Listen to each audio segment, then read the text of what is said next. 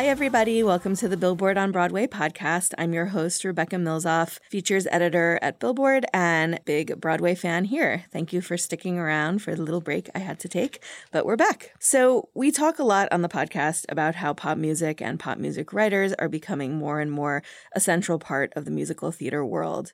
And usually that comes into play when, say, someone like Sarah Bareilles writes a musical, or we see a show that uses the catalog of one artist to tell their story, like Beautiful about Carole King's life. Well, there is this new musical on Broadway that is totally exploding the concept of how pop music is used in the theater, Moulin Rouge. The 2001 movie it's inspired by, directed by Baz Luhrmann, was itself pretty revolutionary at the time.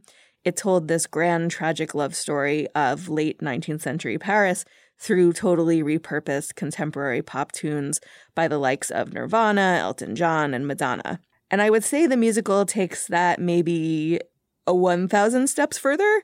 The score is comprised entirely of either standalone pop songs like Katy Perry's Firework and Sia's Chandelier, or more astoundingly, these intricately crafted mashups, which kind of become new songs on their own, pairing, say, Adele's Rolling in the Deep with Gnarls Barkley's Crazy. There are, in fact, a lot of songs in the musical that are new that weren't heard in the movie, which brings up a whole other interesting conversation about copyright and licensing of artists' work that I got to explore in a recent story for Billboard, which you can find on billboard.com. But the score is really only one element of the insanely theatrical experience that is Moulin Rouge. The theater is transformed into this lush, kind of immersive environment that almost feels like you're in the inside of a big red Valentine's Day chocolate box. The performers feel like they're really singing directly to you. And speaking of those performers, they are among some of Broadway's most beloved. The cast is led by Aaron Tveit and Karen Olivo as the doomed lovers Christian and Satine. You may know Aaron as an earlier podcast guest when he was starring off-Broadway in Company, but he's been in Broadway shows ranging from Next to Normal to Catch Me If You Can, and Karen was a Tony winner for her turn as Anita in West Side Story. She was also in the original cast of In the Heights. And the supporting cast are stars in their own right, too, including Fela star Sahr Ngaujah as Toulouse-Lautrec and Danny Burstein as Harold Zidler. Walking out of Moulin Rouge, you certainly feel changed and like a happening has occurred. Maybe you're a little covered in confetti. So I, of course, had to explore what makes it so extraordinarily entertaining on the podcast this week. 'Cause we are living in a material world, and I am a material world.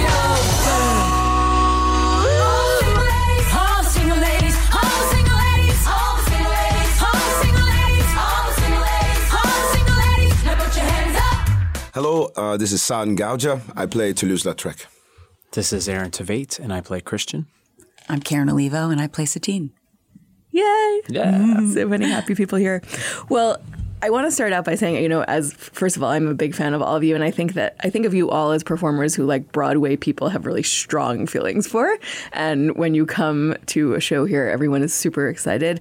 But I think for all three of you, it has been a while since you've been in a show on Broadway, though you've done big projects elsewhere. So I have to imagine that it takes something very special to get you to do a show here. So what goes into deciding to do a project for you, and why was this the one that brought you back after several years? I think of alchemy.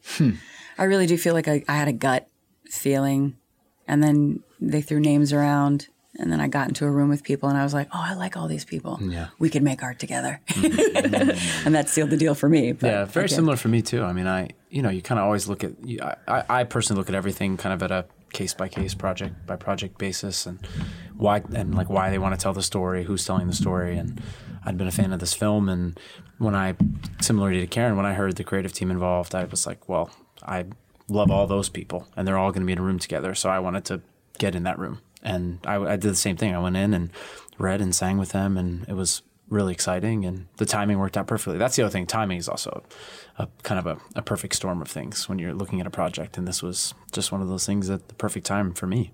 Mm. Yeah, I guess for me it was the story and the character. I liked the story. I loved the film. But I never imagined playing the character. So that caught my interest. obviously, yes, the creative team also is very strong. But after a workshop or two, because I started before you guys came in, you know, and... Yeah, you guys did a reading before that? Yeah. And, you know, I mean, the script was interesting. The music was interesting as well. But then after a workshop or two and kind of seeing the direction that the creative team was going, I was definitely convinced to stay on. By the time these lot came in, then it was like, oh, yeah, absolutely. Yeah, no, really, the team of people working on this are really... it's like Green Berets, you know? Yeah. Like, yeah. Descending into the confetti-filled atmosphere every night. Yeah. Well, I mean, like, the score for the show is unique, to say the least, like, understatement of the year. I mean, were you all immediately on board with this idea that you're going to be singing pop songs for an entire show, even though they are totally reimagined? Or did that take a little wrapping your mind around? I was on board. I read the script and I'd like to consider myself well-versed in pop music. I'm kind of a pop music junkie. And so I basically knew all the songs. And as I was reading it, I imagined how they would fit in the story. And I couldn't believe how well they fit. And I don't know if you guys feel this way. I don't even think of it as a pop score. Like, you know, I don't think of it as a jukebox musical. I think they've done such a good job telling the story through these songs that I've actually... that part of my brain isn't even recognizing that they're pop songs. It's very strange when you're inside of it. I'm the exact opposite. I don't know any pop music at all. So I had to learn Firework for the show. Like so many of the mashups, I was like, what is that song? And then, you know, Justin Levine would give me a reference track and then I would go and learn it. And I'd be like, oh, when did that come out? So for me, who is this Katy Perry used to go? I know, it's embarrassing. But I went from it from an actor's perspective. And so when I would look at lyrics, I'd be like, is that what the character is supposed to be saying? And in every single moment, it was. Yeah. So that's what sold me, that whatever it was that he was picking was matching up perfectly with what the story needed to be told. So yeah, I don't know how he did it. It's so brilliantly woven. Yeah. I mean, even last night, you know, there's always this not always, but many nights or days, there's this moment of like reminding myself that people are relating to this song as a pop tune. Because they know it. Right. Yeah, because it feels, you know, it's... I mean, we're telling the story of these characters. Yeah. It's so brilliantly woven. I was also like Karen. I didn't know so many tunes, so many. But then after I learned them, I would, you know, hear them. There's a strange thing that happens, everywhere. Though. Yeah. It's like, I don't know if you guys feel this way. I noticed it in Shut Up and Dance, actually, because the audience has an awareness of what the song is, but then people that know the story then have an awareness of how the lyrics are working to tell the story. Like, I turn to the audience and I say, this woman is my destiny, right? Which is the lyric of the pop song. But anyone who knows the story, of course, knows that we're these two people that are crashing into each other. So, and that's very early on in the show. And I find that that's something that I can feel the audience reacting to, knowing the duality of it, which I think is really interesting. It's a different sound. They make a different sound. Yeah. There's the, oh, I know that song. Yeah. And then there's the, oh, that was clever. Yeah. I was going to say, like, you must see such an interesting evolution of, like, facial expressions and noises in the audience because, I mean, two moments come to mind for both of you. I think when you sing Nature Boy,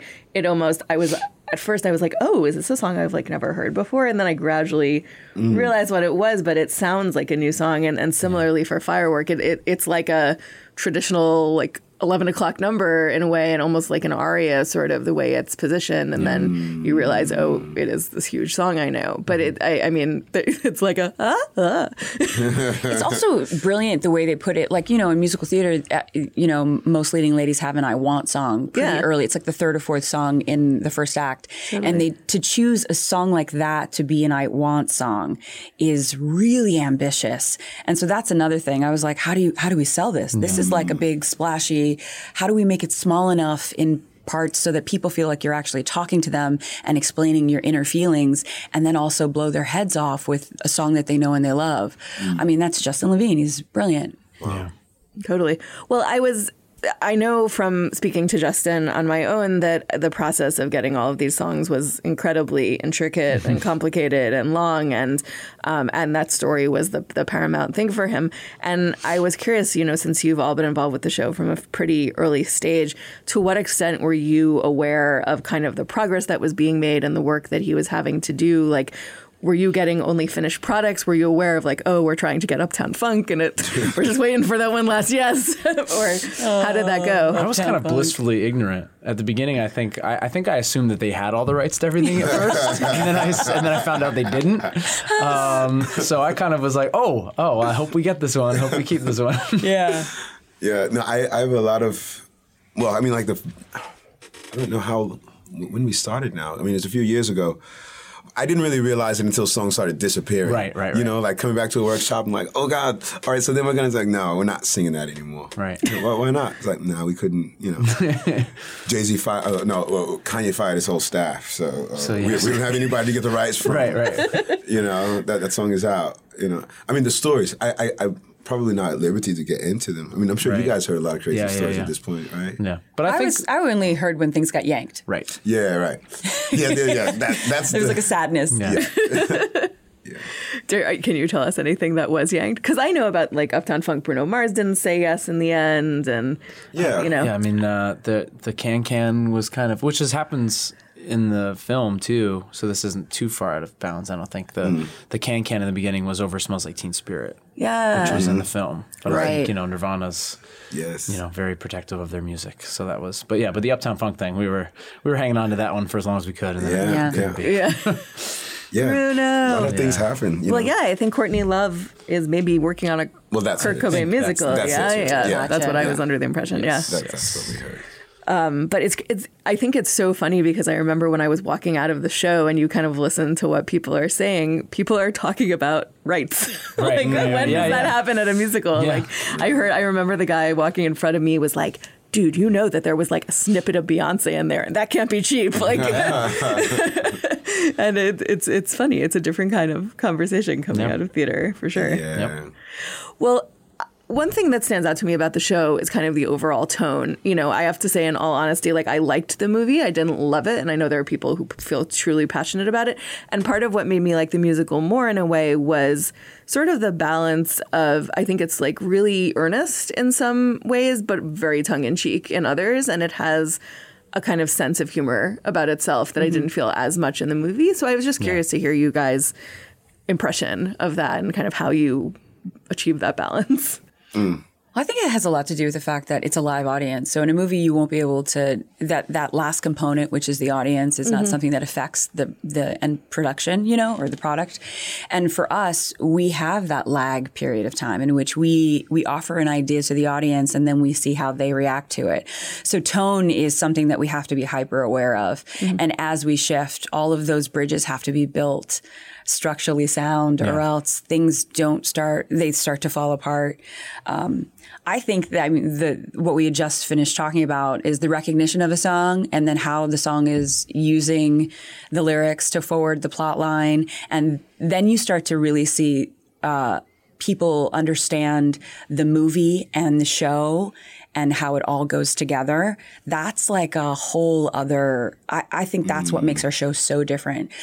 And not only is the audience sitting incredibly close to us and feels like they're a part of it, but they are actually promoting the energy on stage with how they're receiving the material. Mm-hmm. And you can see it in us. Mm. Yeah. In Elephant Love Medley, the moment we hit something and one of the lyrics sits really well with a group of people and they're like, oh, that's my song. And I love how they're using it. That fuels us and you can see it in us. Yeah. Yeah. And then we build off of that. It's a different kind of relationship than other musicals. Yeah, and you feel the audience reacting. And so there's almost like a little bit of a glint or a wink that you're able to do isn't out of bounds. Yes. Whereas a lot of times it would be. But then I think what's so fascinating to me about this piece is that, and I think you may have been alluding to this, is that you can go from that kind of tongue in cheek to like a real serious realism that happens. Like what I think is always, and I think we found it after a while. The last scene of the play. This is the third time we do the scene of the show within a show. You know, that scene used to be the most emotionally raw right from the beginning. And then we actually got to a place, I think now, where it's like totally stripped down. And actually it's probably the most filmic scene in the play. Mm. But I think that's because of we learned that the audience is so with us on this cumulative ride of what we've been doing that we're able to then go to a like totally different place at the end. because they know everything that's happening. So I always find that fascinating. It kind of goes, it goes in these wavelengths of tone. That, again, it starts with Alex. Like, we all had to be on board together, and he kind of pushed us to make sure we all stayed in the same lane, I think. Mm-hmm. He sure did. Yeah. He really did push that. Yeah, very subtly. Very subtle. This, you know this song, don't you? Mm-hmm. But then there are those audiences also who... don't know the music. Yeah. Yeah.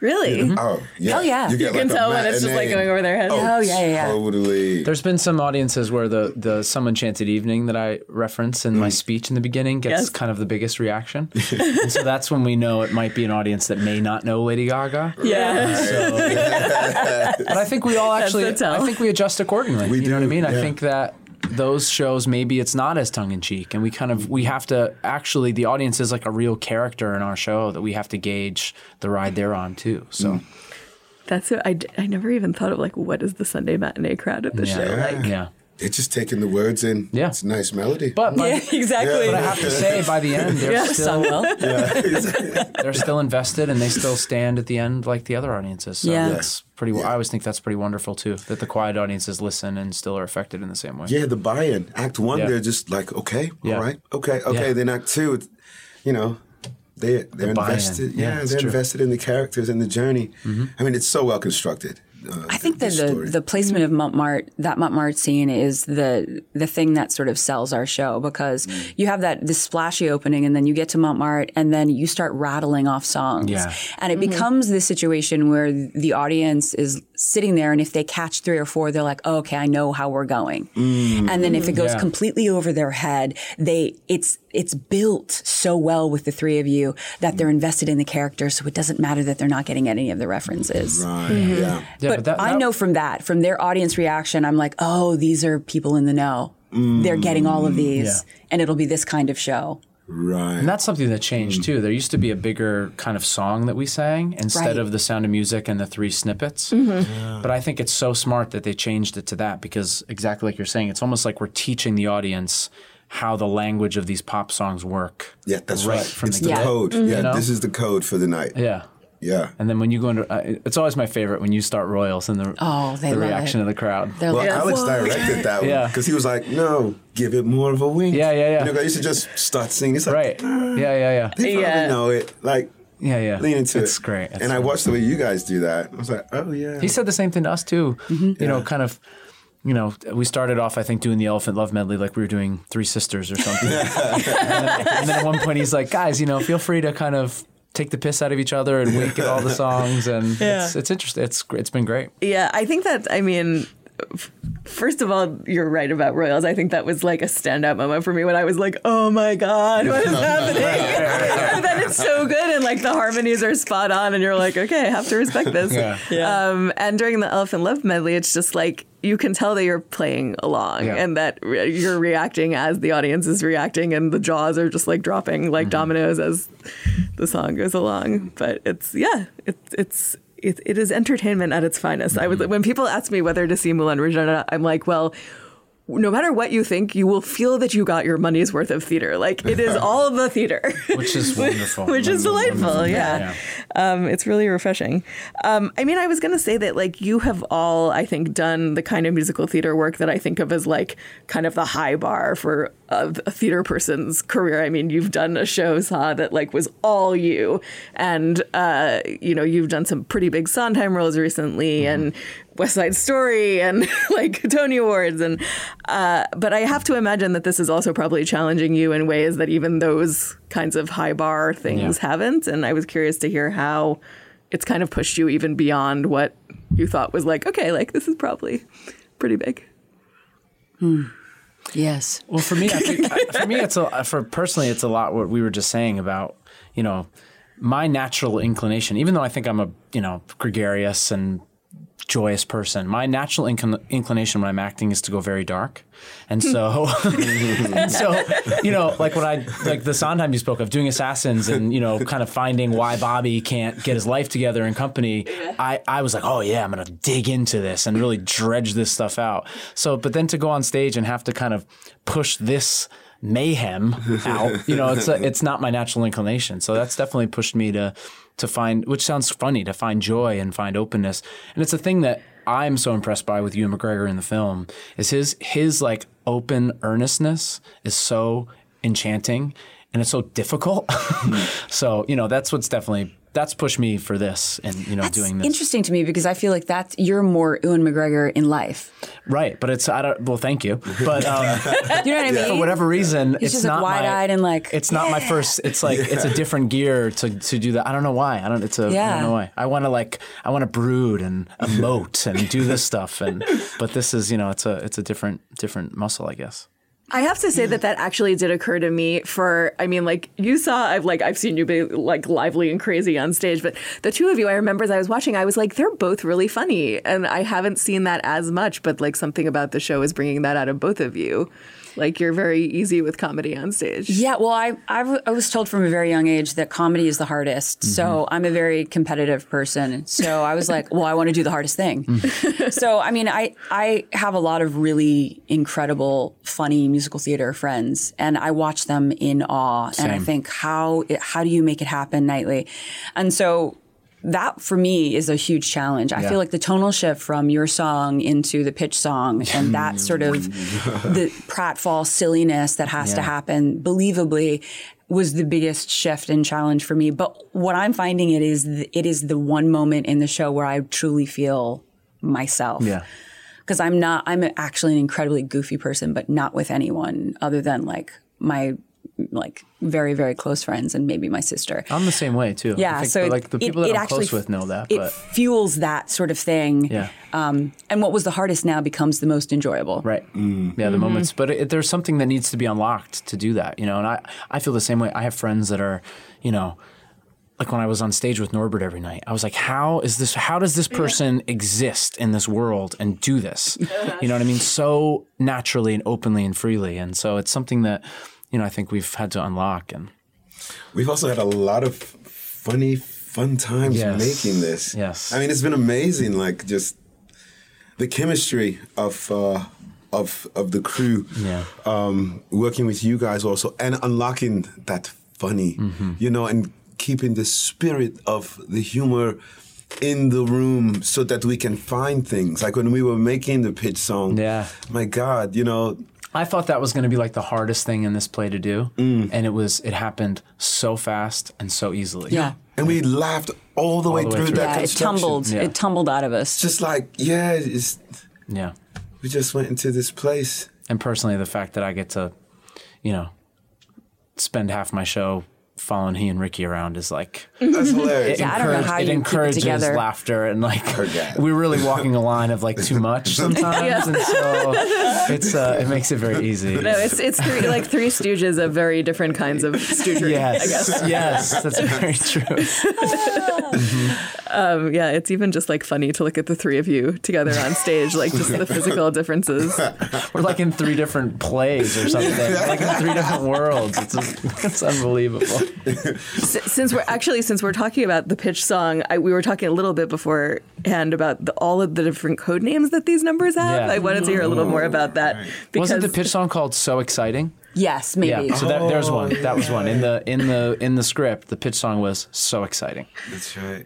I don't remember what the old names. I don't know what the new names are. Names now. Yeah, they're the new names. We were trying to figure out what they were. I think that before we used the name that it would be sort of. Like the pop name of a song or something, right? And now because there are lots of mashups, if it's the song by itself, I think you can actually use the name. Right. But if it is mashed with anything, at that point it needed a new title. And so they came up with all of these different sort of code names. And I just remember being in rehearsal for the Broadway production and they'd be like, okay, we're going to do such and such. And I'd be like, I don't know that. I'm not in that song. Yeah, right. And they're like, no, it's the old this. And I'm like, oh, okay, great. I think the track lists that they released for the album have all the new names on them. That I found confusing. Yeah, I did too. I was looking at it, I was like, what is that song? I'm not in that. Did we actually sing that? Yeah. Yeah. Well, Karen, I feel like I've been following your kind of preparation like since Boston on Instagram. Oh, gosh. And I know that you have been through a lot preparing for this role. And I was just curious to hear like what went into like getting ready for this, because it was like you were doing like boot camp. And yeah. And I have to say as an aside, like you two get away with wearing a lot of clothing in the show. How did that happen? You know. No fishnets. No like taking shirts off. Yeah. They're trying to get the ladies to like stay in their seats. That's why they cover up the guys. Yeah. This is probably, I don't know if you feel this way, this is probably the most clothes I've ever worn in a show. It's the most I've worn in a long time. Yeah, I feel like you're, wait, yeah, and in Malima's Tale, you were like naked. Yeah, you were naked in Malima's Tale. Yeah. Yeah, I saw every single part of your body. Mm-hmm. I was like, what? Yeah, pretty much, yeah. He's got really incredible back muscles. These two are two incredibly fit gents. I had to do all of that work because I am a foodie. So, and I also don't really like to work out. And knowing what Satine has to be for the show, scantily clad, always in a corset, hypersexualized, I was like, well, I have a little work I have to do so I can make this believable. And also stamina. Yep. You know, I was going to say, like, also hanging from things and acrobatics. Yeah, there's a little bit of that I had to get some stuff in order in order to do it 8 shows a week. You guys do such heavy lifting. Every night, every show I think about you guys, like, wow. But it's all just relative, right? Because your show is, if I had to do your show, I'd probably blow my brains out. Do you know what I mean? Yeah, I absolutely would. It's just like whatever it is, whatever is yours is yours. And you just, you carry it that way. I have to say, last night you walked by before rehearsal scene 2 when you were telling Danny that you forgot your cane. And you were like, oh man, my show's almost over. So I forgot my cane. And I thought to myself, I was like, oh man, I'm not really happy with him right now. That's what I'm talking about.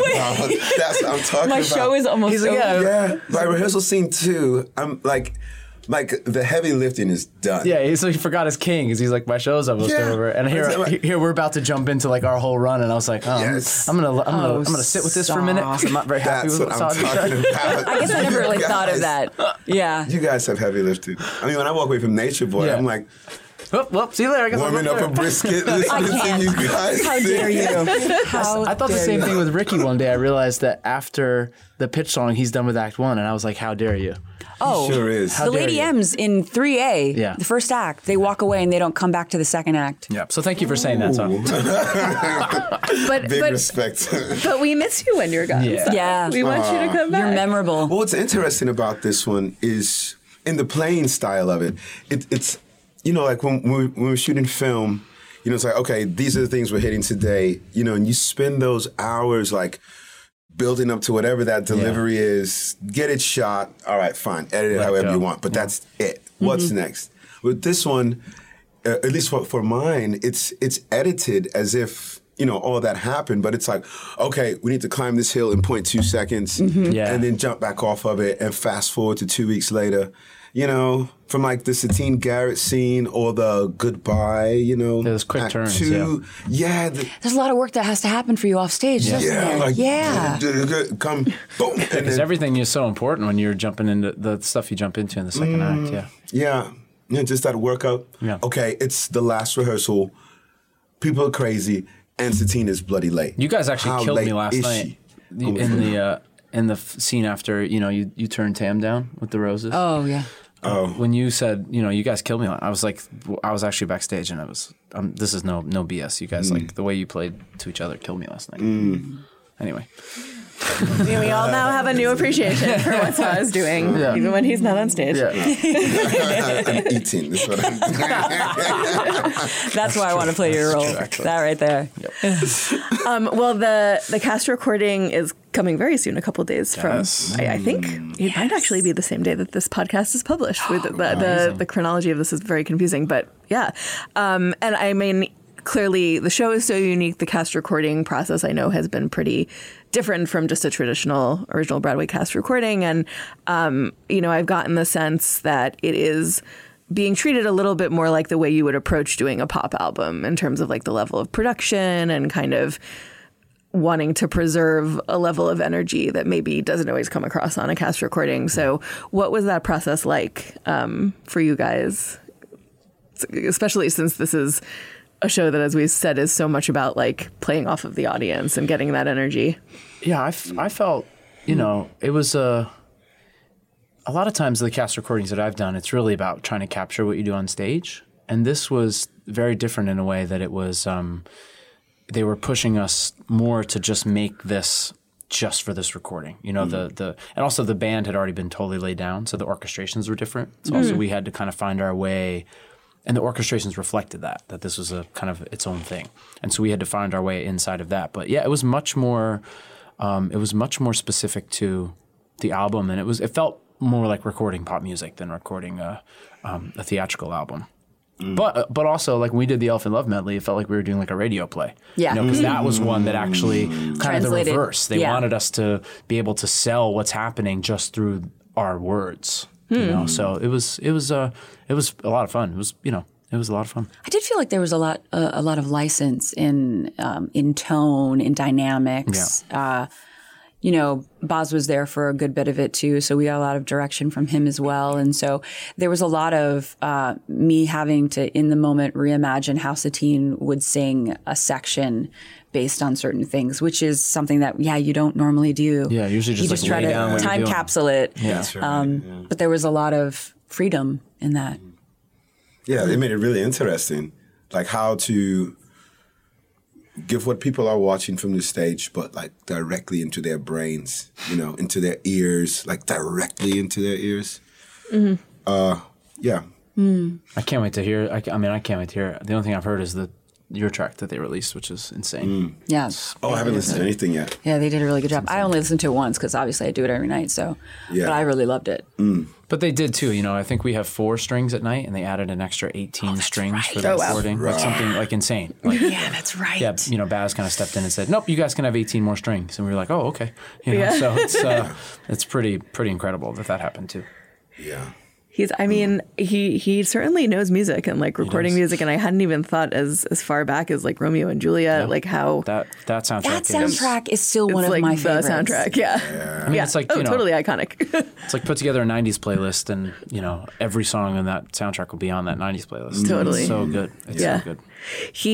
I spoke to him briefly, and he told me that he kind of thinks of himself as Uncle Baz for this production.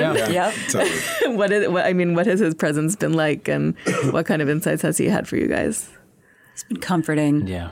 Yeah.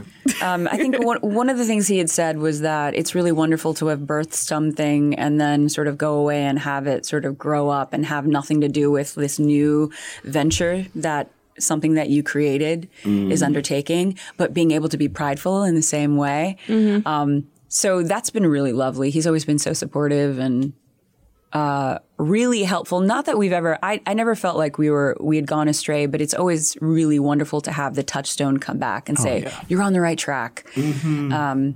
That's been incredible to have him a part of it. Yeah. And he kind of gave, you know, they've been so involved, and that itself is like a blessing for the whole piece, but they've also, you know, very directly given their blessing. And I mean, I think after one of the runs in the studio that they were there, he kind of pulled Karen and I aside and said, you know, this is yours now, and just enjoy it, run with it. And that, you know, that meant a lot to me. Oh my goodness. You know what I mean? As somebody that is so close to this and created it, and the two performances are so iconic. So that meant a lot to me. Yeah, he seems like a guy who's not like too precious about his work. I think that he really wanted it to be translated. I think he wants it to be good, and I think it was. He's just, you know, thankfully, we've done a good job. Yeah, I mean, because also, people have been trying to make Moulin Rouge a Broadway show since the film came out. Yeah. Oh, really? And they didn't get his blessing. Mm-hmm. You know, so it means a lot. Yeah. Too. Have it on this. Mm-hmm. This was the right moment. Yep. And he drops nuggets too. He just, you know, you can feel him slowly sometimes just adding a little, you know, basil or oregano to ideas, you know, to unlock aspects of, you know, whatever is being, you know, casseroled at the moment. Food. Here we are again. I'm following this metaphor. Whatever's in the Instapot. Yeah. He knows a little something about, you know, what that duck was eating. So if you just add a mint. This is going deep. This is every day. So my job is so great. Culinary metaphors. Yep. Well, I certainly think it would be hard to pick like a sort of a favorite musical moment in the show, but I was curious if there is any particular song that the way that it's been placed in the show or the way it's being interpreted has really kind of changed the way you hear it now. Chandelier.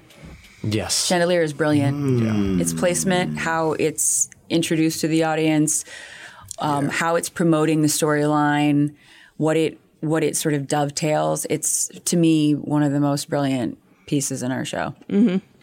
I'm a fan, too. Yeah, that's one, too, that I think that it's interesting how the audience reacts because it's staged to be a realistic number and maybe not to be a tongue-in-cheek number, mm-hmm. but the audience recognizes that Zidler is beginning to sing Chandelier. So of course, that's innately tongue-in-cheek. Yeah. But it's funny. It's a moment where the audience, I think, is ahead of us, you know, mm-hmm. which I think is always wonderful. And any, you know, that happens in film and television. I think when you can, you know, I always thought a great example was like, again, this is my own craziness, but Game of Thrones. Mm. Like when the audience knew before Jon Snow knew who he was. I thought that was the most fascinating time of that end of Game of Thrones. Mm. So anytime an audience can get ahead, and I think that's a moment. Wow, I just really went deep on Game of Thrones. That's a moment the audience gets ahead of us that I think is super exciting. Mm. Mm-hmm. Yeah. For me, it's Come On May, though. I mean, I love, you know, that's a song that I've, you know, loved in the movie and singing it with Karen every night. And we talk about how difficult it is to sing every night, but it's so wonderful. It's the hardest part of the show. It's so great. Mm. It's so great. For me, it's Pitch Song. I think I still run upstairs after the opening and think, oh, yay, Pitch Song. This is so fun working with you guys, oh man. It's just wonderful. And I listen to a lot of Prince classics now in my room, getting ready or waiting for them to finish singing 4 songs before I come and join you again. No, I don't listen to the songs once the show starts, but I listen to a lot of French music now preparing. Mm-hmm. And, you know, Pitch Song is a nod to a lot of great classics as well. But I don't know. It's just the chemistry working with you guys and Danny and Tim and Ricky on that is so wonderful. It's fun. Mm-hmm. Yeah. Yay, Love Fest. Mm-hmm. Appropriate. Yeah, well, thank you guys so much for coming. Thank you so much. Glad the show is going so well. Yeah. Cheers. Thank you. Thanks, guys. Seasons may change, winter to spring, but I love you until the end of time. Moulin Rouge is playing at the Al Hirschfeld Theater on Broadway, and if you'd like to hear all the music before you go see it, happily, the cast recording is out today, which is a pretty amazing thing as cast recordings go. If you like the Billboard on Broadway podcast, please subscribe and give nice reviews and maybe some stars on iTunes. You can also find us on other platforms, including Spotify, Google Play, and Stitcher. You can find me on social media at Rebecca Milzoff on Twitter and at YaDownWithRMM on Instagram. You can always use hashtag Billboard on Broadway to talk about how much you love the podcast and hope to have you back soon. Blah, blah, blah, blah, blah, blah, blah, blah.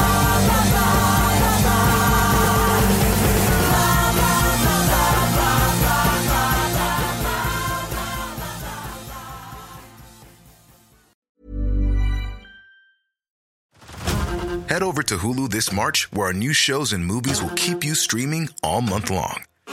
Catch the award-winning movie Poor Things, starring Emma Stone, Mark Ruffalo, and Willem Dafoe.